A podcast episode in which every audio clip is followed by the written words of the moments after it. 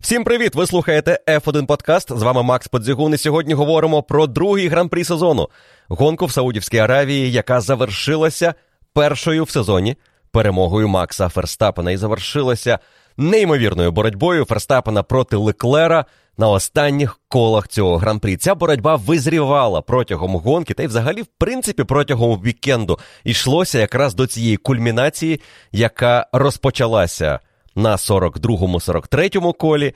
Ну і власне завершилася лише на фініші. Це була яскрава гонка, прекрасний гран-прі, і не лише завдяки дуелі Red Bull та Феррарі. Було про що поговорити і було на що подивитися протягом цього етапу і за спинами у лідерів. Тож сьогодні про все найголовніше ми з вами і поговоримо. До вашої уваги підсумки гран-прі Саудівської Аравії у форматі F1 Подкаст. Поїхали! Steering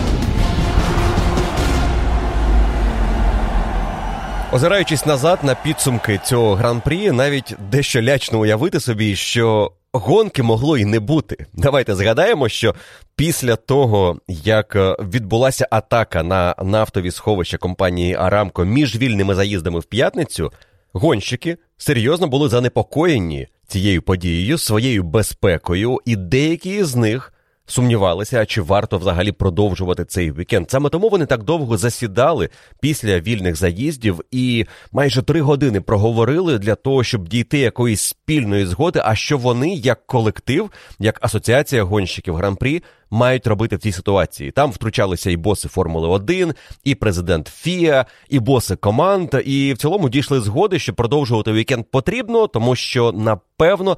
Зрив цього вікенду це одна з причин, чому ця атака взагалі відбулася. Запевнили пілотів, що вони у безпеці, що їх атакувати ніхто не збирається. Ну і напевно організатори етапу розповіли, як працюють системи ППО і як вони будуть вберігати гонщиків у разі потенційної атаки, яка може ще раз відбутися із території Ємена. Не знаю, чи всі гонщики погодилися із цими доводами, але усі вийшли на вільні заїзди в суботу, провели кваліфікацію і готувалися до старту гонки. Звісно, до старту гонки готувалися вже не всі, через те, що у нас не зміг вийти на старт гонщик Haas Мік Шумахер і не зміг доїхати до старту Юкі Цунода, але 18 пілотів у цьому гран-прі участь взяли. І який же нам вони фестиваль обгонів, боротьби, інтриги подарували протягом цих 50 кіл дистанції гран-прі Саудівської Аравії.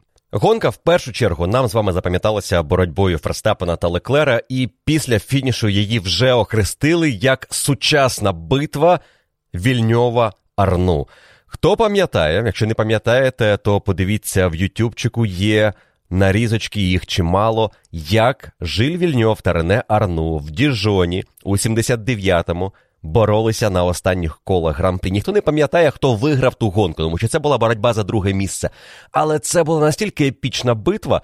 Там, якщо переглянути, що відбувалося, дуже важко в сучасному контексті зрозуміти, як вони не отримали по пожиттєвій дискваліфікації після цієї битви. Але тоді це було нормою. Те, що відбулося цими вихідними, а в першу чергу в неділю. Це сучасні норми Формули 1. Ось та боротьба, яку нам подарували Ферстапен і Леклер, це сучасні стандарти боротьби на трасі у Формулі 1. І вони, скажу я вам, мені сподобалися. Там є все. І інтрига контексті налаштувань боліду, і інтрига в роботі з гумою, і інтрига стратегічна, і інтрига розумного використання зон ДРС на трасі. Ну і зрештою, хтось мав у цій боротьбі отримати перевагу і здобути перемогу, і це взяв на себе Макс Ферстапен. Для нього сезон фактично розпочинається із гран-при Саудівської Аравії і 25 очок, які він заробив на цьому етапі. Не усі очки зміг забрати, які хотів би, тому що у Леклера було найкраще коло в гонці, і він трішки нівелював перевагу Ферстапана на фініші. Але обидва були у захваті від того, що відбулося наприкінці, і не було ані натяку на ворожнечу або на спробу вказати на якісь е, нюанси в цій боротьбі. Хоча в запалі боротьби, безумовно, ми чули коментарі в першу чергу від Макса Ферстапена, що десь там щось не так робить Леклер, десь наїжджає на білу смугу, яка відділяє трасу від заїзду в бокси. І у Леклера були претензії до Ферстапена, який ніби як занадто швидко скоротив відставання від нього перед тими рішучими атаками. А потім у Ферстапена були претензії до Леклера, коли той під час дії жовтих прапорів на першому секторі теж ніби як занадто швидко скоротив відставання від Макса і мав шанс на атаку наприкінці гонки. Все це, звісно, в емоціях боротьби. Постійно буде з'являтися, виливатися через радіотрансляції для нас під час трансляції гонки, і на це потрібно дивитися крізь пальці, тому що це не зовсім говорить про те, що відбувається у протистоянні глобально, от в контексті двох особистостей, які змагаються за перемогу. І те, що вже відбулося після фінішу, одразу після фінішу, і Верстапен. І Леклер один одного привітали із крутою боротьбою. Леклер одразу по завершенні гонки привітав Макса по радіо своїй команді, сказавши, що це було дійсно круто. І обидва зійшлися на думці, що саме такими і мають бути перегони. Повага між суперниками була, інтрига у боротьбі була, боротьба стратегічна була, і ми побачили яскравий фініш, де все вирішувалося, ну, вважайте, на останньому колі, тому що у нас був найщільніший фініш. У Формулі 1 аж із Монци 20-го, а де, пам'ятаєте, Сайнс накочувався на Гаслі, під'їжджав, під'їжджав, під'їжджав, так і не зміг його атакувати. Але після того так близько перша і друга позиція не були на фініші гран-прі, аж із Монци поза минулого року. Те, що сталося на фініші цієї гонки, визрівало протягом вікенду не лише під час гран-прі, але і в суботу, і особливо в п'ятницю, коли команди приїхали на трасу і почали вивчати гуму, нові боліди на цій швидкісній вуличній трасі, і які налаштування потрібно підібрати для того, щоб оптимально проїхати гоночну дистанцію. Вже постфактум можна зробити висновок, що у цій боротьбі команда Red Bull здобула перемогу. Вони краще розіграли цю карту налаштувань на гран-прі і вгадали із тим, на що треба зробити ставку: на більшу чи меншу притискну силу. Правильна відповідь меншу. Притискну силу. Але тут також треба враховувати, що у болідів Ferrari і Red Bull є певні відмінності, як мінімум, у роботі із гумою. І ми бачили це в Бахрейні. Я думаю, це могла бути одна із причин, чому Red Bull не стільки за бажанням, як більше вимушено зробили ставку на меншу притискну силу і на меншу атаку на першому секторі, який найбільше навантажує гуму. Команда Феррарі зробила ставку на більше притискної сили, на кращу швидкість у поворотах на першому секторі, і на те, що напевно їм вдасться отримати хороші стартові позиції, і потім завдяки цьому зберігати перевагу. Перевагу, яку можна зберегти, просто від'їхавши від суперника, не давши йому потрапити в зону ДРС. У Феррарі була одна серйозна проблема на вільних заїздах в п'ятницю, яка можливо і спричинила ось цей вибір налаштувань, тому що і Феррарі, і Red Bull розпочали вільні заїзди в п'ятницю із болідами налаштовані на відносно високий рівень притискної сили на велике заднє антикрило, ну і на потенційно ефективніший спосіб розігріти гуму, коли болід краще навантажений. Аеродинамічно з гумою працювати легше. Але при цьому іноді виникає і зворотня сторона медалі, коли гума перевантажується занадто сильно під аеродинамічним навантаженням боліду і швидше зношується, швидше перегрівається. Вже постфактум, після гонки, ми розуміємо, що гума hard, на якій пілоти завершували дистанцію, на якій проїхали дві третини цієї гонки. Не мала великих проблем із перегрівом. Саме тому ми побачили настільки круту боротьбу Макса та Шарля, які могли атакувати, які один одного підганяли у цій боротьбі, і гума їм не завадила видати нам ось цю блискучу дуель. На мідіумі комплект гуми, на якому практично усі розпочинали гонку. Була проблема із перегрівом, і з цією гумою потрібно було працювати обережніше, особливо із повними баками на початку гран-прі. І ця гума не давала можливості настільки ефективно боротися. Тому вибір був непростий, і як мінімум команди. Одразу визначилося, що із софтом працювати на дистанції вони не збираються. Софт був непридатним для гоночних умов, і всі комплекти найм'якшої гуми команди спробували використати протягом вільних заїздів і в кваліфікації. Ну а робота із мідіумом і хардом велася якраз на вільних заїздах в п'ятницю, щоб зрозуміти, яка гума може бути основним вибором на дистанцію, і які налаштування потрібні, щоб з цією гумою ефективно працювати. І ось тут. Команда Феррарі, а точніше, її гонщики, припустилися, можливо, найважливішої помилки за цей гоночний вікенд. Обидва притерлися болідами до меж траси, якими на трасі в Джеді є відбійники. І обидва пошкодили свої боліди. Пошкодили в момент, коли усі команди традиційно на другій вільній практиці в п'ятницю переходять до роботи на довгій серії кіл, до перевірки стану гуми на дистанції. І Феррарі цю роботу змушена була перекласти на суботу на практику зранку. Ну, зранку вона була по обіді, по-справжньому, але тут Є важливий нюанс. По-перше, вони працювали на трасі в інших умовах, які відрізнялися від того, е, з чим працювали їхні суперники в п'ятницю ввечері, умови наближені до гоночних. По-друге, вони більше провели практики із гумою софт, що теж ставило питання, навіщо їм ці дані, адже на софті вони напевно, не будуть проводити гонку. Так і сталося. Феррарі не стартувала на софті і не переходила на цю гуму протягом дистанції. Тому ці дані були, напевно, для них просто зайвою інформацією. Або вони просто зібрали певні дані щодо поведінки боліда на дистанції в 5, 7, 10 кіл, і подивилися, як із повним баком він працює, як навантажує гуму, і потім відкоригували ці дані е, стосовно того, що вони знали про гуму Medium та Hard. Але, мабуть, найважливіше, що сталося для Феррарі, із п'ятниці на суботу вони не змінили свого підходу до налаштувань боліду. Вони залишилися із болідом, який був налаштований на високий рівень притискної сили. Вони залишили ставку на перший сектор. І на цьому секторі величезною перевагою володіли Леклер і Сайнц проти гонщиків Red Bull. Леклер в якийсь момент, коли у нас почалася ось ця гонитва Макса за Шарлем, міг вигравати на першому секторі близько 8 десятих секунди. Але далі він все програвав на другому і третьому коли Макс отримав можливість їхати швидко на боліді із меншою притискною силою. І вже в п'ятницю було помітно, що Red Bull можуть і витискати більше на прямих. Перевага над Феррарі була близько 7-8 км на годину. В зоні ДРС, звісно, вона збільшувалася. І Red Bull витискали під 333-335 км на годину. Максимальні показники для всього пелотону.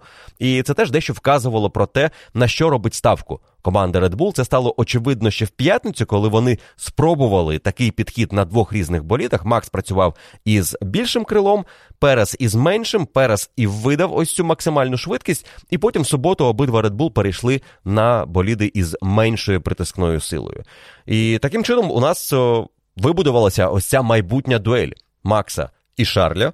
Хоча вона такою не виглядала вже в суботу після кваліфікації, яка завершилася Поулом Серхіо Переса. Ось це була сенсація, абсолютно неочікуваний розвиток подій в суботу, зважаючи на те, як переконливо виглядали Ферстапен і Леклер до початку кваліфікації. Ну, Леклер і був головним суперником для Серхіо Переса в суботу, але Чеко вдався блискучий фінальний спринт в кваліфікації. Він проїхав коло, яке нібито не було видатним по секторах. Якщо брати кожен сектор, який проїхав Серхіо, він був просто дуже хорошим, не видатним, але усі три хороші сектори дали йому можливість випередити зовсім не набагато на 25 тисячних Шарлі Леклера і здобути свою першу перемогу в кваліфікації. Для Серхіо Переса вона сталася із 215-ї спроби. І це рекорд Формули 1. Так довго гонщик ще ніколи не чекав на свій перший поул. До Серхіо Переса рекорд за тривалістю очікування на першу pole position належав Марку Веберу, який із 132-ї спроби зміг взяти пол на гран-прі Німеччини 2009 року. Там же він і здобув перемогу, яка до Сахіру 20-го року залишалася найдовшою в очікуванні першою перемогою для гонщика Формули 1. 130 стартів було у Марка Вебера, а зі 190-го старту Серхіо Перес виграв в Сахірі свій е, перший гран-прі. Ну, потім була ще перемога в Баку у 21-му році. І, звісно, Чеко дуже-дуже хотів би, щоб е, вчора, в неділю, на гран-прі Саудівської Аравії, у нього сталася третя перемога за кар'єру, тому що це був день ще і в дечому навіть ювілейний для нього 11 років рівно з моменту дебюту у Формулі 1, і хотілося йому конвертувати Поул у перемогу. І шанси на це у нього були. Але не все було за Серхіо Переса в неділю під час гонки. Іноді тобі потрібно, щоб удача від тебе не відвернулася. І цього разу вона вирішила бути більш прихильною для інших гонщиків, і, мабуть, більше до напарника Серхіо Переса, аніж до мексиканця. Чеко після гонки скаже, що він контролював ситуацію в гран-прі на початку до свого підстопу, і потім кляти сейфтікар через аварію Ніколаса Латіфі, який ще й в кваліфікації розбив болід. Словом, не складається щось у Латіфі на початку цього сезону, і можливо, причина в тому, що боліди. Набагато складніші у керуванні, вони нервовіші, і тут гоночна майстерність виходить на перший план яскравіше, ніж це було у попередні сезони. Можливо, я щось вигадую, але чомусь Латіфі зараз дуже не складається. При цьому ми не бачимо регулярних аварій від його напарника, який теж відзначився у цій гонці. Трьома позиціями штрафу на наступний гран-прі за атаку на Ленса Строла, але саме Латіфі став причиною появи сейфтікару, який зруйнував гонку Серхіо Пересу. Перес на першому гоночному відрізку протягом перших 15 кіл тримав запас над Чарлім Леклером в районі 2-2,5 секунд. Цього було недостатньо для комфортного першого підстопу, щоб заїхати тоді, коли тобі хочеться, і не ризикувати, якщо суперник зробить підстоп раніше і створить небезпеку андеркату, який е, був досить потужним в Бахрейні. Він цілком міг бути подібним і в Джеді. І для більш-менш комфортної ситуації Пересу потрібно було мати 3, можливо, 4 секунди переваги над Леклером. Зробити він це не міг, не в останню чергу, тому що із гумою мідіум потрібно було працювати обережніше, і він не міг собі дозволити навантажити її більше ніж слід для того, щоб мати цей запас.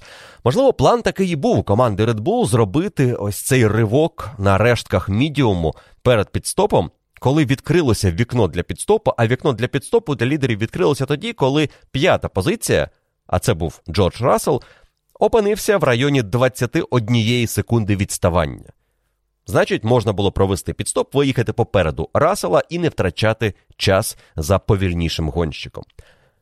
І саме в цей момент, коли з'явився шанс на перший підстоп, команда Феррарі дала Шарлю Леклеру вказівку заїжджати в бокси для обгону.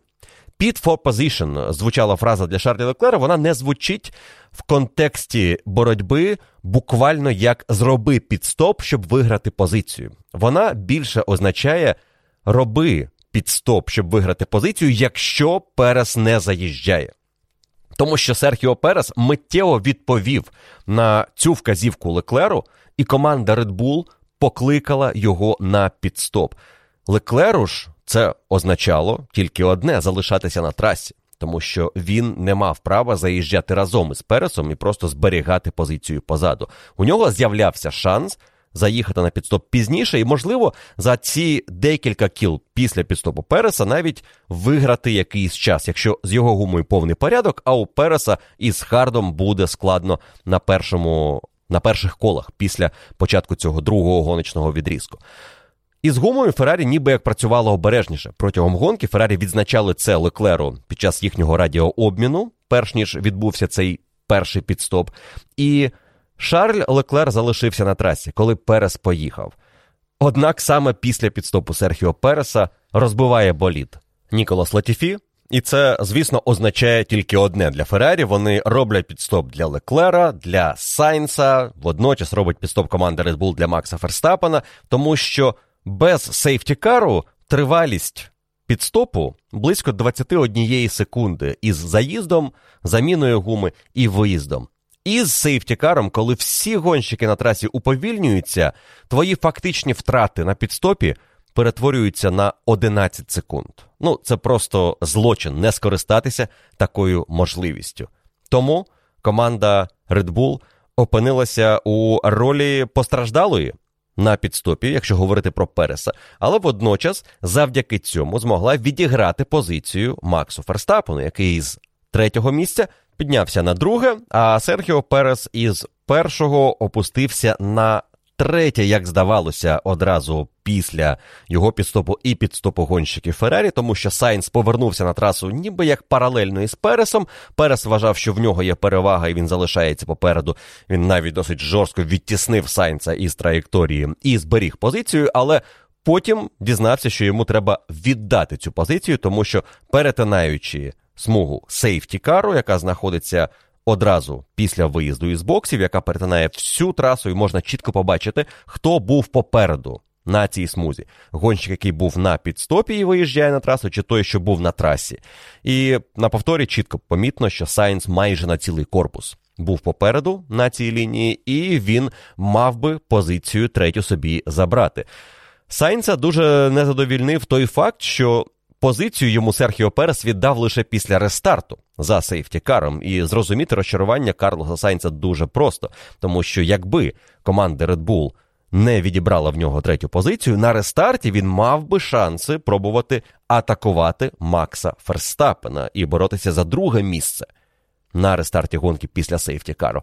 Перес таким чином, ніби як зіграв за команду, вберіг Макса Ферстапена і Сайнц і Перес у цій боротьбі Ферстапена і Леклера на рестарті участі не брали.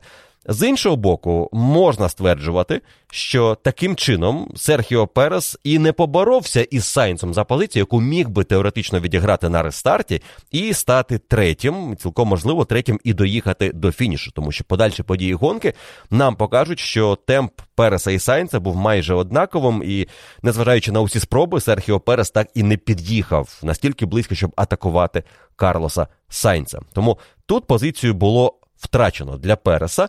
Чому так сталося? Є правило. Яке, в принципі, можна було б і змінити. І, можливо, події цієї гонки нам е, створять прецедент, який змусить е, ФІА переглянути цю норму в спортивному регламенті. Норма, яка говорить, що під час руху болідів за сейфті-каром змін позицій відбуватися не повинно. Чи має це стосуватися ситуації, коли один гонщик через свою помилку, через те, що там ситуація була 50 на 50, допустив ось цей обгін, який не мав статися, як у випадку Переса і Сайнса? Е, я думаю, тут має бути виняток, тому що віддати позицію Сайнсу одразу було б логічним кроком з боку стюардів, але вони дочекалися, точніше, дали можливість команді Red Bull дочекатися рестарту і попросили віддати позицію одразу після рестарту. На що, власне, Серхіо Перес і отримав вказівку від свого інженера Саймона Ренні, який сказав: Ми рестартуємо, але потім одразу віддавай позицію Сайнсу. Що він зробив в районі 3-4 поворотів. Але це виключило їх із боротьби Макса Ферстапена і Шарля Леклера. До речі, історія про ось цю білу смугу, яка визначає так звану лінію сейфтікару, яка визначає теоретичну перевагу одного або іншого гонщика в момент, коли вони ведуть боротьбу один на трасі, один на виїзді із боксів, вона з'явилася після подій Гран-прі Сінгапура 2015 року коли, виїжджаючи із боксів, не поділили трасу Філіпа Маса і Ніко Хюлькенберг. Це завершилося аварією. І потім Хюлькенберг вибачався за те, що сталося. Він ніби як не помітив Філіпа, який повертався на трасу. Але там було важко розібратися, хто реально правий. Ось у такій ситуації. Один гонщик із Пітлейн виїжджає на трасу, інший на трасі і на гоночній траєкторії. І хто має зобов'язання поступитися? Тепер, ніби як в такій ситуації, простіше розібратися. Той, хто першим перетнув білу смугу, той і має перевагу. Але якщо це відбувається у вирі боротьби, не факт, що хтось буде вимірювати. Чи був я раніше, чи був мій суперник раніше, боротьба продовжиться, а далі вже будуть розбиратися. Ну, власне, так і сталося. Далі почали розбиратися і зобов'язали команду Red Bull віддати позицію, але тільки після рестарту, що було невеличким злочином проти Карлоса Сайнса і його шансів на боротьбу. Проти Ферстапена і, можливо, за щось навіть більше, тому що безумовно у Сайнса є амбіції не просто фінішувати на подіумі, але і боротися за перемоги.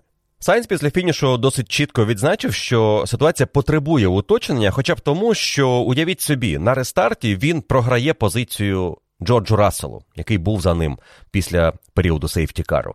І що тоді має робити Серхіо Перес? Пропускати обох, і тоді це створює проблему і Сайнсу, і Пересу, чи чекати, поки Сайнс випередить Рассела.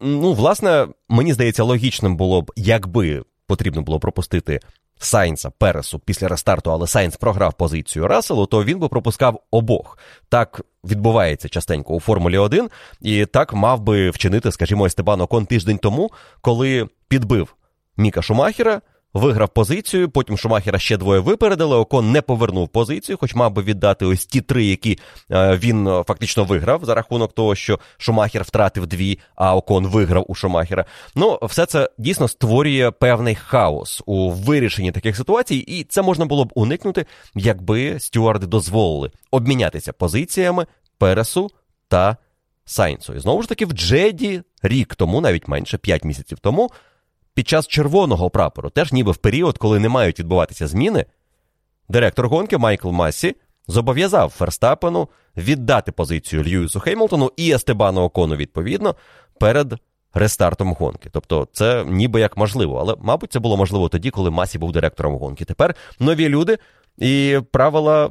Поки що застосовують в буквальному сенсі, але очевидно, що деяка гнучкість у таких рішеннях має бути бо це б спростило сприйняття подій гонки, як мінімум, справедливо позначилося б на рестарті для Сайнца і для Серхіо Переса. Після рестарту гонки уся увага була прикута вже до боротьби Макса Ферстапена та Шарля Леклера. Опинившись на харді, очевидно, намагаючись їхати вже до кінця на цій гумі, обидва почали боротьбу за зону ДРС, в яку потрібно було потрапити для того, щоб спробувати організувати атаку. Ферстапену потрібно було потрапити, Леклеру потрібно було не дати Ферстапену в цю зону заїхати. І, в принципі, Шарлю одразу вдалося відірватися на необхідну кількість десятих долей секунди, щоб мати секунду з невеличким переваги над Максом Ферстапеном. І Макс Ферстапен Далі нічого не міг вдіяти дуже довгий проміжок часу. Якщо подивитися на темп Ферстапена і Леклера, починаючи із 21-22 кола, і до початку періоду віртуального сейфтікару, який нейтралізував гонку, і вже далі перевів нас у фінальну фазу цієї боротьби, то Макс Ферстапен ніколи не був ближче, ніж на секунду і одну десяту до Шарля Леклера, але при цьому не програвав ніколи більше, ніж секунду і сім десятих. Графік в цілому демонстрував, що, незважаючи на близькість темпів Леклера і Ферстапена, Ферстапен поступово відпадав від Шарля Леклера. І, можливо, в цей момент до появи віртуального сейфтікару команда Феррарі почала все більше і більше вірити у свою потенційну перемогу. При цьому команда Red Bull була впевнена, що перемога ще може бути за ними, і вона регулярно вказувала Ферстапену про те, що йому не потрібно турбуватися про швидкість Леклера на першому секторі. Знову ж таки, нагадаю, що на першому секторі за бажання Леклер вигравав мінімум півсекунди, а то і до 0,8 секунди. І далі майже все це втрачав до кінця кола.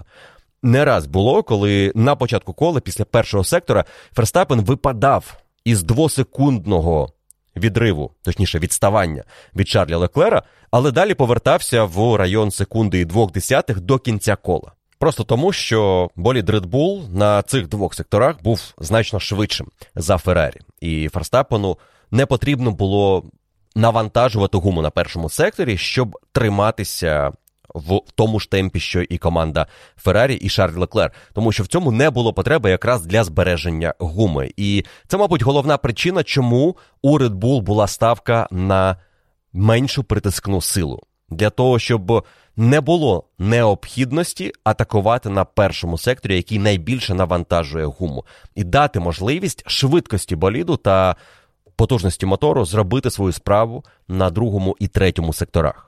План Red Bull полягав у тому, щоб дати Феррарі цю гуму зносити, і потім під кінець отримати перевагу не лише на другому, третьому секторі, але і на першому.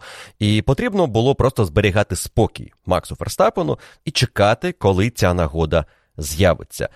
Чи з'явилася б вона? Якби не було віртуального сейфті-кару через зупинки спершу Даніеля Рікардо, а потім і Фернандо Алонсо, на трасі. Ось це велика загадка, на яку ми не знаємо відповіді і, напевно, ніколи не дізнаємося. Тому що з одного боку Феррарі зношувала гуму швидше, ніж Red Bull, і у Макса Ферстапена теоретично могла з'явитися ця нагода атакувати наприкінці. З іншого боку, графік боротьби Шарля та Макса показує, що починаючи з 21-22 кола і до 37-38 середнє відставання по перетину лінії старт-фінішу для Ферстапена зросло з однієї і двох десятих секунди до однієї і шести. А отже, була тенденція на те, що Ферстапен поступово відстає від Шарля Леклера. Але це вже не має значення, тому що у нас стався віртуальний сейфтікар. Рікардо був першим болідом, який почав уповільнюватися, а Алонсо став другим. І Віртуальний сейфтікар нейтралізував гонку. Він зберіг розрив. Причому розрив раптом у Ферстапена і Леклера чомусь зріс аж до 4 секунд. Але враховуючи те, що гонщики зобов'язані діяти відповідно до часових дельт, іноді цей розрив дійсно може зростати, але потім гонщик має право його скоротити, тому що до моменту призупинки гонки відставання Макса від Шарля було менше двох секунд. І в цілому, на момент рестарту після віртуального сейфтікару, Ферстапен був приблизно на тій же відстані від Леклера, як і раніше. Кажу приблизно, тому що напевно він був трішки ближче, ніж е, в момент, коли стався сигнал про віртуальний сейфтікар. Ще раз дивимося на результати на колах і на розриви до появи віртуального сейфтікару. Останнє чисте коло, яке в бойовому темпі проїхали Ферстапен і Леклер, було 37, між ними була 1 секунда і 581 тисячна. Потім трапляється віртуальний сейфтікар. Вони уповільнюються, і на 38-му колі між Максом та Шарлем уже 3,2 секунди, а на 39-му 4,4. При тому, що цей розрив має залишатися стабільним. І в принципі, в районі ось цієї однієї цілої і шести десятих, близько того. На сороковому колі, коли гонщики ще завершують коло, але не отримують інформації про рестарт, він невдовзі відбудеться. Ферстапен скорочує відставання до однієї цілої шести десятих секунди. І вже наступне коло, яке вони завершують під зеленим прапором, він завершує в п'яти десятих від Леклера, вже намагаючись триматися в зоні ДРС яку активують згодом і дозволяють йому розпочати свої атаки, тому що із 42-го кола і розпочнеться ось той феєрверк у боротьбі Макса та Шарля наприкінці гран-прі. Тому для мене. І досі залишається певною загадкою, що можна, що не можна робити під віртуальним сейфтікаром в цих часових дельтах, і те, що Ферстапен аж так багато віддав, близько трьох секунд на момент нейтралізації гонки, і потім він їх е, відіграв це логічно і це справедливо, але тут е, взагалі, мені здається, не мають бути ось такі великі коливання. А те, що вони є, це очевидно певний недолік того, як вимірюються ці часові дельти, тому що вони вимірюються по міні-секторах, і у кожного гонщика на кожному міні-секторі є на кермі дисплей, який і вказує, ти зараз можеш їхати от в цьому темпі, чи маєш трішки прискоритися, чи треба тобі навпаки трішки уповільнитися. І міні-сектори різні на різних ділянках траси. Ти можеш по різному на них їхати. Та той сектор, який повільніше, ти його проходиш відповідно повільніше. Якщо ти на швидкісному секторі, ти його проїжджаєш швидше, тому є ось ці змінні.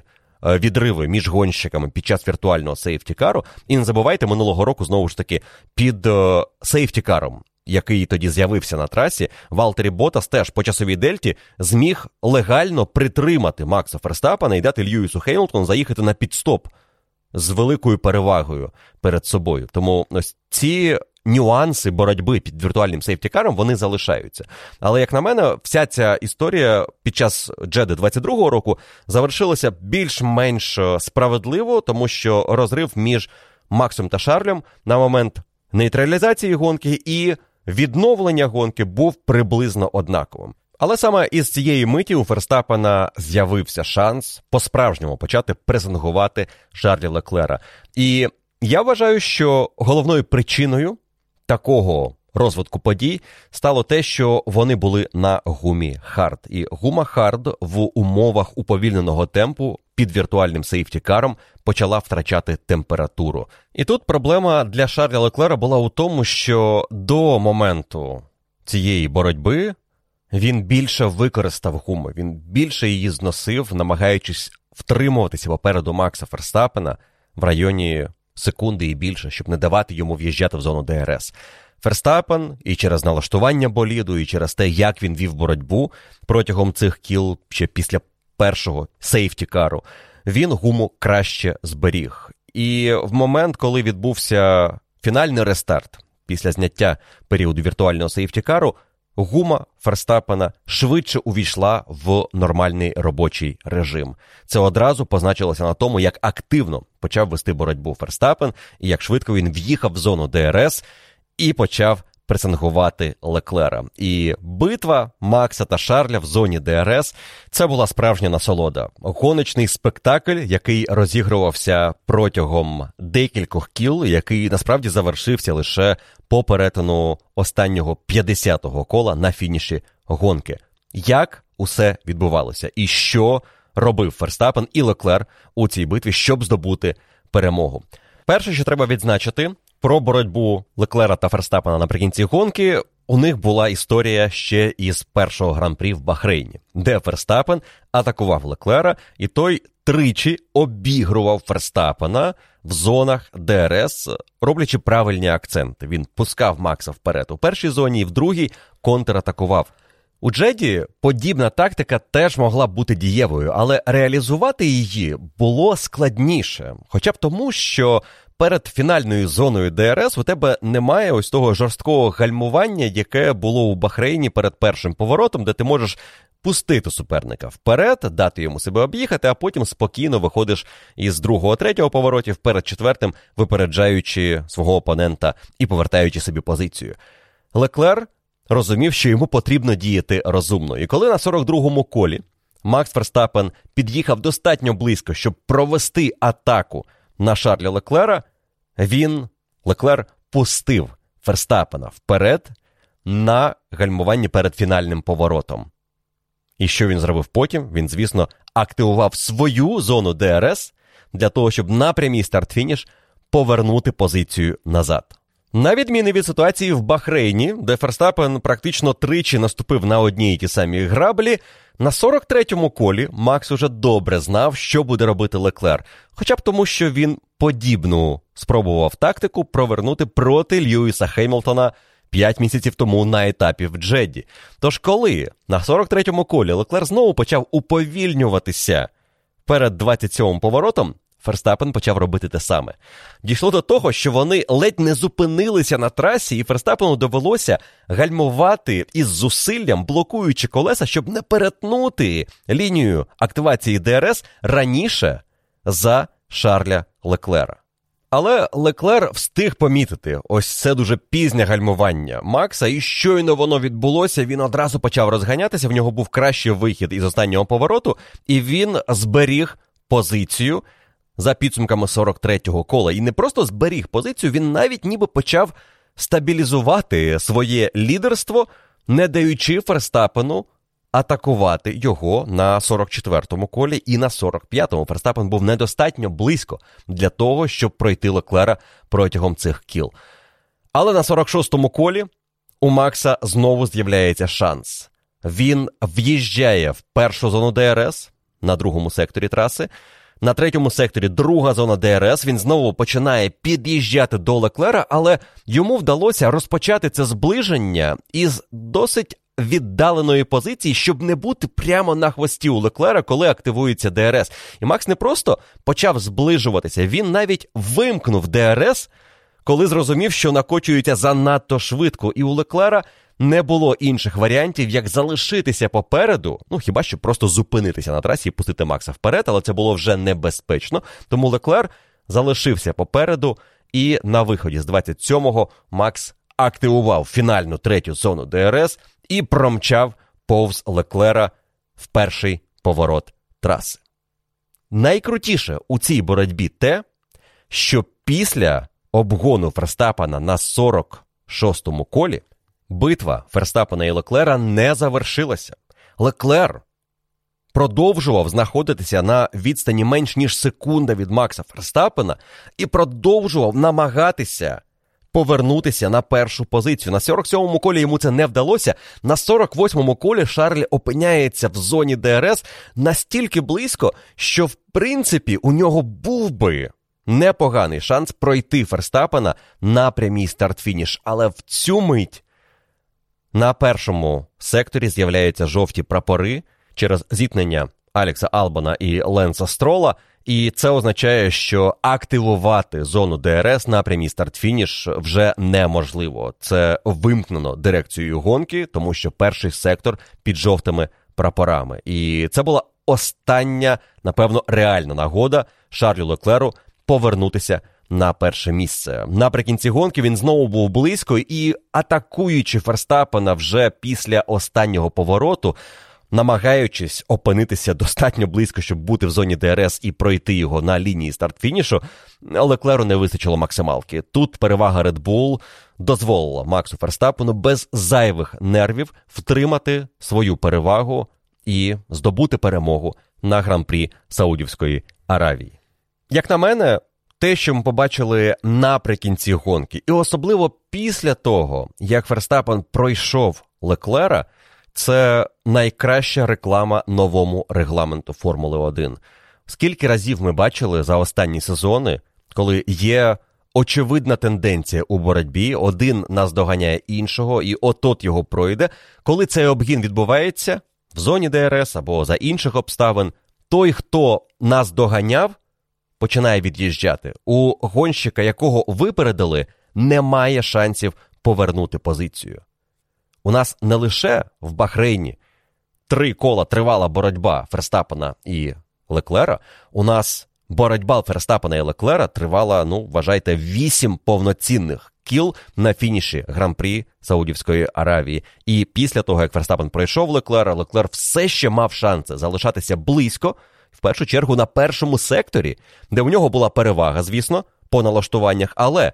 Раніше б на першому секторі Ферстапен від'їжджав тільки тому, що за його болідом було б стільки брудного повітря, що Леклер би не втримувався на відстані, ну бодай півтори секунди. А Леклер міг триматися близько протягом останніх кіл за болідом Макса Ферстапена. І це безумовно успіх нового регламенту. Одразу почали розмови точитися про те, а чи не варто взагалі відмовитися від ДРС, якщо в нас все так круто. На це усі три призери гран-прі, і Ферстапен, і Леклер, і Карлос Сайнц, який піднявся на подіум, сказали, що ні, це занадто рано. По-перше, якби не ДРС, то Ферстапен відзначив, він би не мав шансів атакувати і пройти Леклера. Сам Леклер сказав, що без ДРС гонка була б нудною і реально без шансів на таку боротьбу, яку ми побачили. А Карлос Сайнц відзначив, що можливо потрібно буде продумати деякі зони ДРС, які занадто ефективні в сучасних умовах, і якось їх виправити. Створити менший ефект, можливо, вкоротити зону ДРС, але поки що дійсно зарано думати про те, що від цієї системи треба відмовлятися, і у нас повернулися круті перегони. Мовляв, ось ця дельта в пів секунди, яка залишається критично важливою для обгону, коли в тебе є зона ДРС, вона й досі існує. І без цього випереджати суперника тільки завдяки ефекту сліпстріма. Поки що видається малоймовірним, хоча б тому, що сам ефект сліпстріму став менш вираженим на сучасних болідах. Тому тут я думаю, що з ДРС поки дійсно занадто рано зав'язувати. Але, як на мене, ця гонка показала, що ми досягли певного балансу. В зоні ДРС можна було атакувати, обганяти, але це не було аж занадто легко. І, звісно, боліди дозволяють переслідувати один одного дуже довго протягом цілої серії кіл, Ну і навіть боротьба середняків Алонсо, Окона, Ботаса, Магнусона і Хеймлтона, який до них приєднався, нам показала, що ці баталії можуть точитися ну майже вічність. Один одного вони можуть випереджати, і немає цієї звичної історії, коли обгін стався, все, той, хто випередив, їде вперед. Алонсо і Окон нам блискуче це продемонстрували на початку гонки. Та й взагалі уся увага, в принципі, на початку гран-прі була прикута саме до боротьби за спинами у лідерів. З одного боку, круто, що середняки взяли на себе роль розважати нас із вами, поки вибудовувалося протистояння Леклера і Ферстапена, бо вся увага наприкінці була прикута саме до них, хоч там позаду теж було на що подивитися, в першу чергу на Норріса і Естебана Окона. Але на початку Фернандо Алонсо із е, Естебаном Оконом влаштували майже контактну боротьбу гонщиків Альпін. Я уявляю собі думки Отмара Сафнауера, який тепер керує командою Альпін, і який вже бачив, як його рожеві боліди можуть зіштовхнутися між собою, коли у нього Окон із Пересом були гонщиками в Racing Point. Тепер Фернандо Алонсо і Естебан Окон ніби як розійшлися, хоч Окон не залишився задоволений тим, як команда в цій ситуації діяла, коли вона попросила його тримати позицію позицію і не атакувати Фернандо Алонсо. А потім Окон сказав, що я взагалі радий, що ось ця битва у нас сталася. Я думаю, що Алонсо теж може бути задоволений тим, як ми поборолися. Круто мати такого досвідченого напарника в команді. Відзначив Естебан Окон. Реакція Фернандо Алонсо, я думаю, залишиться поки що за лаштунками, і вже за підсумками цього вікенду ми побачимо, що буде далі відбуватися у внутрішньокомандному протистоянні в команді Альпін. Можливо, Алонсо уже не той той, що раніше й не буде намагатися дискредитувати Естебана Окона усіма можливими способами. Але те, що у Окона і Алонсо зараз непоганий боліт, який дозволяє боротися за очки, і вони майже рівні за швидкістю, це вже схоже доконаний факт на початку сезону. Більше того, навіть складається враження, що на початку сезону Естебан Окон трішки швидший за Фернандо Алонсо. І тому ця боротьба може бути такою гострою. Ну а те, що вони робили на початку гонки, дозволило і Валтері Ботасу, і Кевіну Магнусону у цій боротьбі взяти активну участь і по-справжньому боротися за місце в топ-6. Бо після старту гонки стало дуже швидко зрозуміло. Перша четвірка недосяжна, п'яте місце за Джорджем Расселом із команди Мерседес. А шоста позиція мала б дістатися Фернандо Алонсо, якби не відмова його боліду вже за 10 кіл до фінішу. І це дозволило статися вже боротьбі Естебана Окона та Ландо Норріса. Для команди Макларен, взагалі, той факт, що Ландо Норріс був на межі здобуття фінішу в топ-6, це феноменальний успіх. Знову ж таки, дивимося на результати команди Макларен по кваліфікації і стартову позицію Норріса 11-ту. Рікардо зі штрафом був трішки нижче на 14-й позиції, але за швидкістю команда Макларен була вже на межі топ-10 цього вікенду, але в топ-10 не пробилася. Пробитися не просто в топ-10, а бути на межі фінішу на шостій позиції, тобто найкращим після Феррарі Bull і гонщика Мерседес, це для команди Макларен був би великий успіх. Але Естебан Окон зміг втримати шосту позицію на фініші. Не стався повтор минулорічної гонки в Джеді, де Окона на останніх метрах випередив Валтері Ботас у боротьбі за подіум. Тут про подіум, звісно, не йшлося, але шосте місце для Альпін це дуже хороші очки, дивлячись на те, наскільки активною має бути боротьба за місця. Із п'ятого починаючи і до десятого в заліковій десятці для команд Альфа Ромео, Хаас, Альпін. І, мабуть, Мерседес треба сюди додати, хоч поки що не зрозуміло, на що буде далі претендувати команда Мерседес. В Бахрейні вони виглядали цікавіше і переконливіше. В Джеді один із гонщиків виглядав переконливо, інший в кваліфікації не зміг навіть потрапити в другий сегмент. Ну і в гонці заїхав тільки на 10-ту позицію. Мова, звісно, про Льюіса Хеймлтона, і про нього ми окремо поговоримо, тому що його гонка була по-своєму цікавою, і деякі рішення. Прийняті Льюісом були помилковими, які позбавили його шансу фінішувати вище. Але якщо продовжувати історію середняків, якими головними із яких на початку гонки були Окон, Алонсо, Ботас та Магнусон, Валтері Ботас зійшов через якісь перегріви у силовій установці і сказав, що якби ми цього не зробили, то просто у нас би відмовив мотор. Ми не хотіли втратити мотор і змушені були завершити гонку раніше. Е, все це, до речі, почалося якраз під е, ось той період віртуального сейфтікару. У нас е, дуже довго в гонці було 17 болідів за винятком Латіфі, який розбився, і потім, починаючи із 35-го кола, мінус Ботас мінус Алонсо, мінус Рікардо. І на фініші ми отримали, в принципі, тільки 13 болідів. Валтері Ботас на момент початку своїх проблем знаходився на дев'ятій позиції, і можна стверджувати, що він поступово позиції міг відігравати, і його темп дозволив би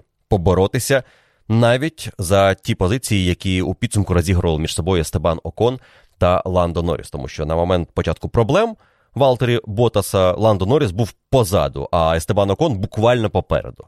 Тому потенціал у Альфа Ромео досі зберігається.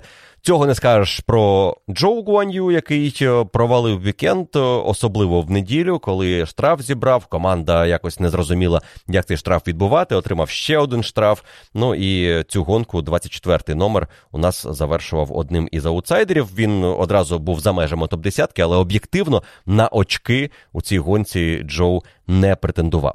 До речі, Валтері Ботас був одним із тих, хто чимало втратив під час сейфтікару на своєму підстопі. Валтері заїжджав в бокси на сьомій позиції повернувся він десятим. Також програв позицію Естебан Окон, який перед підстопом був восьмим, повернувся одинадцятим. І Фернандо Алонсо, який із шостого місця відкотився на восьме. А ті пілоти, які були на харді зі старту, Кевін Магнусен та Льюіс Хеймлтон, змогли позиції навпаки виграти. Кей-Маг був дев'ятим і перемістився на шосте місце після сейфтікару і пітстопу. А Льюіс Хемілтон був за ним десятим і став сьомим. Потім між ними теж розпочалася боротьба. Декілька кіл вона тривала. Льюіс в підсумку цю боротьбу виграв, ішов шостим, а потім стався віртуальний сейфтікар. Під яким Льюіс не зорієнтувався, що йому робити. І можливо, тут проблема не стільки у Хемілтоні, як в комунікації між ним та інженером, коли все сталося. По-перше, Льюіс Хеймлтон дуже непоганий темп демонстрував після старту гонки, коли у нас стався сейфтікар і Рассел поїхав в бокси. Вони вже були неподалік один від іншого, і Льюіс їхав у темпі Рассела. І це на Харді, який був на 16 кіл старшим. Це теж підкреслює, наскільки Хард був оптимальним вибором на гоночну дистанцію. Але далі Льюіс розумів, що йому ще доведеться робити пітстоп. І коли ця нагода з'явилася, Льюіс нею не скористався. А з'явилася вона тоді, коли у нас е, почали зупинятися спершу Даніель Рікардо, потім Фернандо Алонсо і Льюісу Хеймлтону. Команда по радіо сказала, що у нас віртуальний сейфтікар. Ми маємо заїхати в бокси, але слідкуй, чи буде пітлейн відкрито. Боно, гоночний інженер Льюіса, прекрасно розумів, що коли болід, який уповільнюється, намагається заїхати в бокси, є ймовірність того, що Пітлейн зачинять. Тому що пам'ятаєте, що було в Монті 20-го року, коли у нас аварія сталася Кевіна Магнусона, до речі, на зоні заїзду в бокси Пітлейн закрили. Про це гонщики сповіщають табличками і на світлових панелях. І тоді Льюіс не прочитав цю інформацію і поїхав в бокси під закритий пітлейн і отримав штраф, який е, перекреслив його надії на перемогу в тому гран-прі. Тут Боно ніби як переклав на Льюіса цю відповідальність, хоч зрозуміло, що Льюіс як пілот має орієнтуватися по тому, що показують світлові панелі, що показують маршали обабіч траси, і дивитися, чи відкрито заїзд на підлейн, чи не можна цього робити. Він, Льюіс Хеймлтон, навіть сказав Боно, що тримай мене в курсі, скажи мені, що буде відбуватися. На що отримав відповідь: «Е, будь спостережливим. І після цього інформація була одразу бокс, бокс, бокс, заїжджай на пітлейн, але слідкуй за сигналом. І Льюіс відповідає: я вже не встигаю уповільнитися, і я не можу заїхати. Льюіс не зорієнтувався, чи можна заїжджати в бокси, коли він проїжджав повз заїзд, де уже знаходився повільний болід Фернандо Алонсо. І Льюіса могла ввести в оману ситуація, що йому зараз не можна перетинати лінію, що відокремлює заїзд в бокси від траси, тому що там уже знаходиться болід, ще й повільний болід. плюс подвійні жовті прапори, а отже, обганяти. Тут небезпечно і, напевно, навіть не можна. Все це разом накопичилося. Плюс, я думаю, спогади із Монци, де він помилився із заїздом в бокси, і слова його інженера, що можливо цей заїзд буде зачинено. І Льюіс вирішив, що він заїжджати не буде. А за ним Кевін Магнусен і Ніко Хюлькенберг прекрасно заїхали в бокси, провели підстопи і від цього виграли по декілька позицій. При цьому Ніко Хюлькенберг навіть повністю перетинав ось цю білу смугу. Якщо Кевін Магнусен намагався вписатися перед болідом Фернандо Алонсо і робив це ну, так на межі здорового глузду, то Ніко Хюлькенберг просто об'їхавши Алонсо, перетнув смугу, і ніхто йому про це нічого не сказав. Підстопи були зараховані, заїзд на Пітлейн тоді ще було відкрито, але буквально одразу після підстопу Хюлькенберга з'явилася інформація, що заїжджати на Пітлейн не можна, тому що там два повільні боліди, один із них навіть зупинився. І, зрештою, Льюіс Хеймлтон втратив нагоду зробити цей підстоп. Він його провів аж на 40-му колі, і після нього опинився на 12-й позиції, з якої зміг піднятися у топ-10.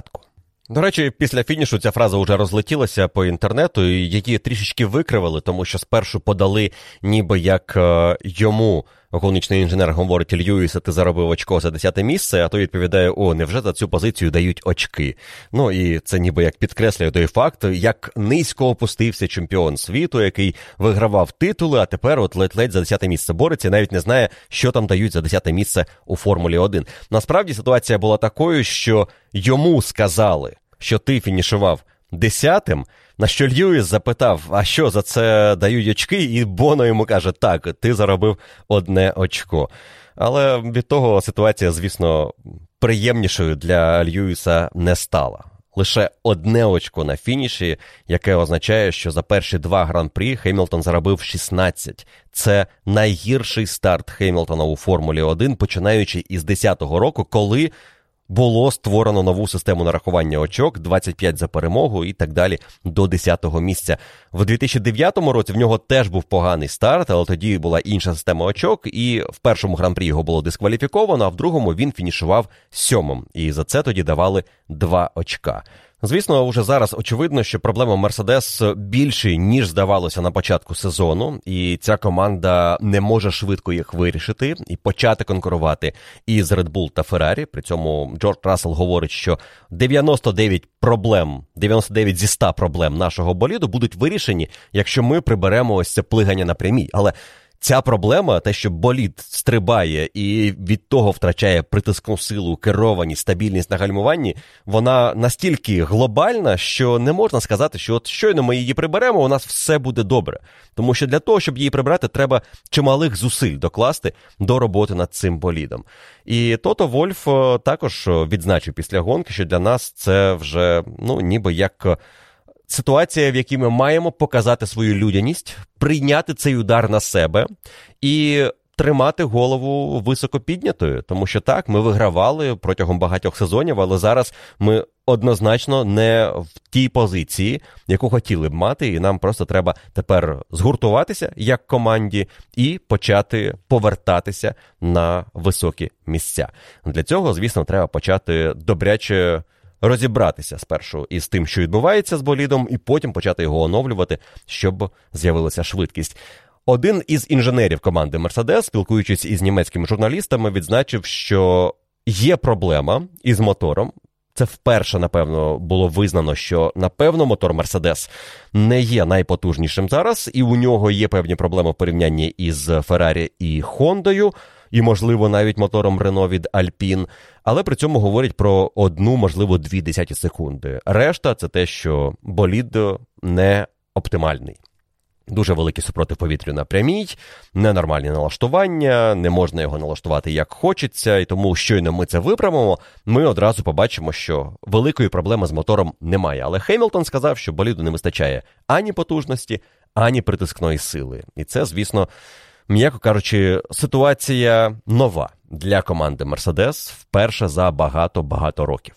Проблему Мерседес, мабуть, підсвічує виступ команди Макларен цього вікенду, просто тому, що в Бахрейні Макларен мали один із найслабших болідів, і це було супер очевидно.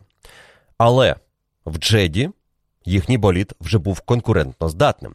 І Ландо Норріс дуже відверто після гонки розповідав в інтерв'ю, що так, нам бракує притискної сили, ми дуже слабкі в повільних поворотах, і щойно з'являться траси із великою кількістю повільних поворотів, не чекайте від нас дива. Нам ще дуже далеко до вирішення цих проблем.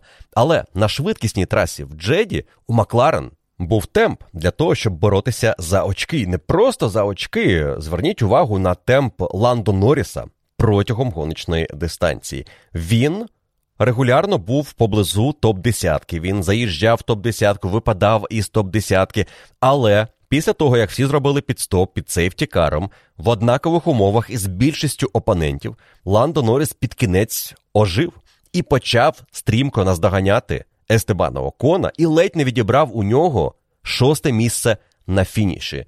Якщо подивитися на темп Естебана Окона і Ландо Норріса в контексті швидкості Джорджа Рассела наприкінці гонки, то можна сказати, що Альпін, Макларен і Мерседес перебували в одному темпі. І це, як мінімум, непоганий сигнал команді Макларен, що в них не все так погано, як могло здаватися. І щойно їм вдасться вирішити глобальні проблеми із притискною силою на трасах, де менше швидкісних ділянок, вони зможуть знову почати боротися за очки регулярно. Але поки що, дивлячись на стан команди Макларен, дуже важко сказати, що ця команда може бути четвертою силою сезону. Швидше п'ятою, шостою, та й то, мабуть, за хорошого сценарію розвитку подій для команди із Вокінга. Одне, до речі, у них добре виходить на початку сезону. Це швидкі підстопи. Дві гонки поспіль команда Макларен виконує найшвидший підстоп в гонці. Ну, хоча б це змогли довести до ладу, і, як мінімум, уже не має тієї ситуації, яка тривала протягом минулого року і позаминулого, що підстопи команди Макларен одні із найгірших у пелотоні. Механіків навчили, тепер потрібно навчити швидко їздити болід. За Ландо Норрісом у цій гонці фінішував на восьмому місці П'єр Гаслі, і Гаслі після фінішу сказав, що це були найважчі останні 15, а особливо фінальні 5 кіл у його житті. Невідомо звідки у П'єра виникли серйозні проблеми із шлунком, і він сказав, що у швидкісних поворотах під перевантаженнями таке було відчуття, що шлунок намагаються витягти із його організму, і біль був таким, що терпіти було дуже важко наприкінці. Він буквально кричав від болю для того, щоб фінішувати в гран-прі. Йому ще і сейфтікаром не пощастило, тому що перед ним Гаслі був в районі позиції 10-11, а потім опустився на 14 і поступово відігравав втрачений час, втрачені позиції, але так і не зміг піднятися вище. Але восьме місце для Альфа Таурі в таких непростих умовах це теж досягнення, і Гаслі, напевно, провів свою найважчу гонку у житті. Сподіваюся, що ці проблеми він швидко зможе вирішити і буде повноцінно здоровим на гран-прі Австралії. Але я думаю, що ніхто б і пальцем на нього не вказав, якби він під кінець гонки просто звернув бокси і зупинився. Настільки було важко його слухати після фінішу. Якщо бажаєте, F1 виклали в Ютубі радіо після фінішу у кожного пілота, і можна послухати, як ну навіть важко слухати те, як розмовляв Гаслі зі своїм інженером і як йому очевидно було боляче. Окремою темою цього вікенду хотілося б також відзначити аварію Міка Шумахера, яка сталася під час кваліфікації. Аварію, яка була дуже сильною, і яка показала, що сучасна Формула 1, ці боліди, які побудували на новий сезон, потребують деяких змін як мінімум, траси і оснащення траси, в першу чергу, висоти перебриків і форми перебриків, які використовуються на трасі. Те, що боліди дуже низько посаджені, створює велику проблему із керованістю, якщо гонщик на якусь мить втрачає контроль над ним, десь наїжджає на перебрик глибше, ніж хотів би, і це миттєво виводить болід із під контролю. Ну а на такій небезпечній трасі, як Джеда, такі епізоди одразу призводять до серйозної аварії. Аварія Міка Шумахера, яка сталася в суботу в кваліфікації, була буквально копією аварії гонщика турецького із Формули 2, який розбився раніше в суботу, і настільки сильно він тоді приклався, що отримав струс мозку і більше не продовжував виступати цього вікенду. На щастя, Мік Шумахер відбувся лише подряпинами. Він е, добряче приклався до стіни, перевантаження 33G, швидкість 270 км на годину. Він е, пройшов медичну перевірку, його відсканували повністю, щоб зрозуміти, чи все з ним okay. Він навіть спав у своєму номері в готелі. а Отже, його відпустили зі шпиталю. Проте команда Хас вирішила, що їм не варто ризикувати в першу чергу технікою і стартувати у цьому гран-прі із pit lane, якби мав стартувати Мік Шумахер, якби команда вирішила виставити його на гран-прі Саудівської Аравії. Тобто з гонщиком було все окей, системи безпеки спрацювали, і оновлені системи безпеки в цих болідах, які тепер поглинають більше енергії, вони показали, що вони дієві. Але це також показало, аварія Міка показала, що траса. В певній мірі залишається занадто небезпечною для болідів Формули 1, тому що Траси Формули 1 нам потрібні для чого? Щоб за певного різноманіття конфігурації трас, їхніх характеристик виявити найкращих пілотів і найкращі команди у змаганні між собою. І так має бути певний елемент небезпеки, коли ти маєш ну, вести болід на максимумі і тримати його в міліметрах від стін. Наприклад, для того, щоб показати, от наскільки ти краще контролюєш ситуацію, ніж твій суперник, який змушений в подібній ситуації там відпускати ногу із педалі акселератора. І це все відбувається регулярно протягом сезону, і ми знаємо, що деякі траси небезпечніші за інші. Але траса в Джеді, яка другий рік приймає гонки гран-прі, очевидно, вже має репутацію аж занадто небезпечної траси, яка небезпечна заради того, щоб бути небезпечною. Тобто немає сенсу у тому, щоб випускати гонщиків на швидкості за 300, змагатися на вуличній трасі, робити з неї найшвидшу вуличну трасу в світі в лапках, просто для того, щоб мати ось цей статус. Так, гонщики мають платити за свої помилки, і це зазвичай як вирішувалося раніше. Ти помиляєшся, виїжджаєш за межі траси, опиняєшся в гравійній зоні. Вулична траса так, ти можеш помилитися, десь врізатися у відбійник, але коли це Монако і це швидкість 150, то це одна історія. Ну окей, Монак буває і вище там в районі секції басейн можна розкластися і на великій швидкості. Шарль Леклер то добре знає і з минулого року пам'ятає. Але тут в Джеді деякі ділянки самі гонщики, які завжди дуже браво говорять: ну давайте нам найнебезпечніші траси, ми будемо визначати, хто з нас наймужніший. Самі гонщики говорять, що це вже аж занадто. І ті зміни, які сталися перед цим сезоном, вони не змінили небезпечного характеру траси. І це таким чином робить із перегонів не стільки виявлення найкращих і найсміливіших, як в певній мірі лотерею, кому вдасться вижити, кому вдасться не розкластися. Ну от згадайте минулий рік і аварію того ж Шумахера в гонці, або аварію Карлоса Сайнса в кваліфікації. Або цього року аварію знову Міка Шумахера, і те, як Окон і Алонсо ледь не розбилися в тому ж місці. Не скажу, що тут регулярно розбиваються гонщики, у яких просто менше майстерності, і тому ця траса їх перемагає.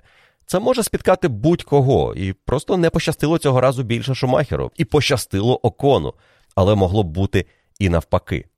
Плюс біля цієї джеди щось вибухає, і особливо безпечною не тільки трасу, але й країну, і місто назвати не можна.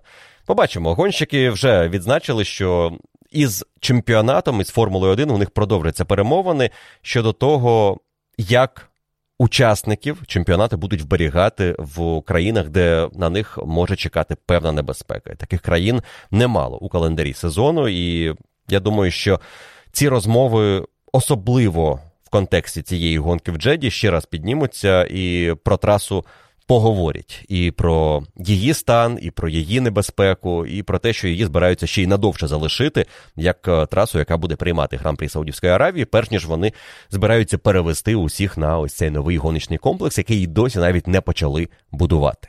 Ну а щодо команди Хас і їхнього рішення не виставляти Шумахера в гонку, воно було максимально прагматичним. Тобто лікарі дозволили Міку виходити на старт, але команда Хас просто все порахувала. По-перше, аварія коштувала їм близько одного мільйона доларів. По-друге, якщо вони перезбирають цей болід, і випускають Міка стартувати з пітлейн, шанси заїхати в очки у них невисокі, тому що дуже серйозна конкуренція. Але шанси ще раз розбити боліт і тепер мати проблему із деталями перед наступною гонкою, а усі команди свої деталі, боліди і обладнання перевозять в Австралію напряму після гонки в Саудівській Аравії. Ось такий ризик команда Хас не готова була на себе взяти. Тому вони вирішили, що краще підготуватися спокійно, мати достатню кількість деталей до гонки в Австралії і дати шанс Шумахеру саме там заробити свої перші очки у Формулі 1, ніж е, просто ризикувати невідомо заради чого у цій гонці в Джеді. Що, до речі, ще один сигнал про те, якою трасою є Джеда, і що команди іноді думають, ну, греть з нею, давайте пропустимо. Нехай в наступній гонці наш гонщик виходить на старт і побореться за щось серйозне, тому що наступна гонка буде на нормальній гоночній трасі. Отже, що маємо у підсумку після гран-прі Саудівської Аравії? Скудерія Феррарі продовжує лідирувати в особистому заліку та у Кубку конструкторів. До речі, 78 очок за перші два гран-прі для Феррарі це найкращий результат із моменту, як Формула 1 почала рахувати 25 за перемогу. В 10-му році вони на перших двох гран-прі зібрали 70 очок. Другий найкращий результат Феррарі після перших двох гран-прі був 65 у 18-му році.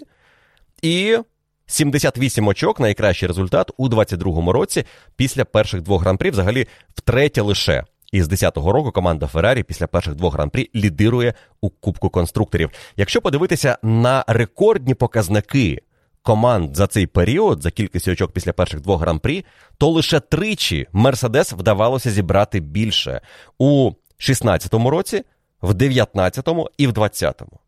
Тобто 78 очок за перші два гран-прі це дуже хороший показник для Скудерії Феррарі. Але розслаблятися їм, звісно, ще зарано, тому що команда Red Bull здобула перемогу. Це перша перемога для гонщика із номером 1 із гран-прі Бразилії 13-го року. Перемоги Себастьяна Фетеля. І команда Red Bull. І ось команда Red Bull теж з номером 1 здобуває перемогу на етапі в Джеді. Це 15-та траса, на якій Ферстапен здобуває успіх у Формулі 1. Це 21-ша перемога для Макса у Формулі 1. Зрівнявся із Кімі Райконаном. Ну і це початок дуелі, яка вже очевидно намітилася на цей сезон. Ферстапен проти Леклера. Пам'ятаю, як в 19-му році усі бажали, коли станеться той момент. Щоб Ферстапен і Леклер між собою боролися. Ось це буде цікаво. Ну ось ми дочекалися цієї миті. Ферстапен проти Леклера це вже, мабуть, мотив цього сезону. Чи буде в цій компанії ще хтось? Ось у чому питання. Сайнцу вже зараз необхідно почати випереджати Леклера, якщо він хоче бути претендентом на титул, і після перших двох гонок в це відверто кажучи, віриться усе менше. Перес, ну він швидкий, квалу виграв, але ми знаємо, що із Чеко таке іноді трапляється. Минулого року теж він в другій гонці сезону випередив кваліфікації Ферстапена, і що було потім, ми усі добре пам'ятаємо. Ну а Мерседес із їхніми проблемами, плюс проблемами, які зараз на Льюісі позначаються чомусь більше, ніж на Расселі, як мінімум, за підсумками гонки в Джеді, можна так сказати. Це теж сигнал е, не зовсім приємний для тих, хто хотів би бачити у цій боротьбі три команди і хоча б трьох гонщиків із цих команд. Тому. Почекаємо із висновками далі до початку повноцінної європейської частини сезону, але вже зараз Схоже, що у нас є як мінімум інтрига не гірша, ніж у минулому році. Є дві команди і два гонщики, які ведуть боротьбу за титул чемпіона, і різниця між ними іноді буває лише різницею у налаштуваннях. І це по-справжньому круто. Такими були підсумки гран-прі Саудівської Аравії для мене і для вас у форматі F1 Подкаст. Я дякую вам за увагу. Окремо хочу подякувати тим учасникам клубу, що підтримують F1 Подкаст на найвищій підписці: Андрій Шевцов, Тарас Вейдер, Спартак Поліщук, Ілля Панасенко, Святослав Кузнєцов, Дмитро Зінченко, Слава Калініченко, Діма Іра Барбара, Лев Іванчук, Олексій Бажанов, Іван Царігородцев, Конторщиков Андрій, Олександр Тур. Костя Саричев, Сергій Романов, Макс Зелінський, Роман Дем'яненко, Мирослав, Сергій Петрунін, Назар Верстюк, Валентин Рябчук, Паша Флореско, Роман Білецький, Анастасія, Іван Іванов, Приходько Паша, Андрій Куля, Настя Іваничева, Ігор Ткаченко, Олексій Шихабодінов, Юрій Косенко, Дмитро Пірятинець, Остап Прима та Дмитро Пізняк. І, звісно, величезна подяка усім, хто продовжує бути частиною F1 Podcast Patreon Club і хто приєднався до клубу нещодавно. За останні півтора-два тижні у нас реально побільшало фанатів Формули 1 в клубі, і мені приємно, що ви слухаєте коментарі. Слухаєте подкасти, бажаєте знати більше про Формулу 1 і долучаєтеся до нашої неймовірної спільноти. Дякую кожному, хто приєднався, і кожному, хто залишається частиною клубу. І нагадую вам, що ваші запитання за підсумками гран-прі Саудівської Аравії я очікую в коментарях.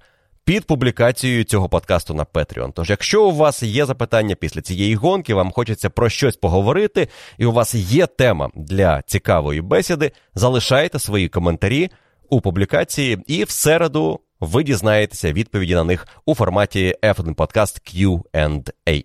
І не забувайте, що ви також можете вплинути на те, які запитання потраплять у випуск Q&A. Для цього вам потрібно проголосувати за ті запитання, які вам сподобалися, поставити лайк коментарю, який ви вважаєте потребує моєї відповіді. І ми з вами зберемо усі найцікавіші теми після цього вікенду і обговоримо їх у наступному випуску. І таким чином розкриємо в повній мірі події гран-прі Саудівської Аравії. А за два тижні на нас чекає нова гонка. Невеличка пауза після перших двох гран-прі. Це навіть добре, можна. Перезавантажитися, оцінити все, що сталося, переосмислити події перших двох гонок. Я сподіваюся, в мене буде можливість для вас ще і записати обіцяну третю частину спешалу про Кімі Райкона. Це вже давненько в планах. Тож перерва між гонками в Саудівській Аравії та Австралії, я думаю, мені дозволить це реалізувати.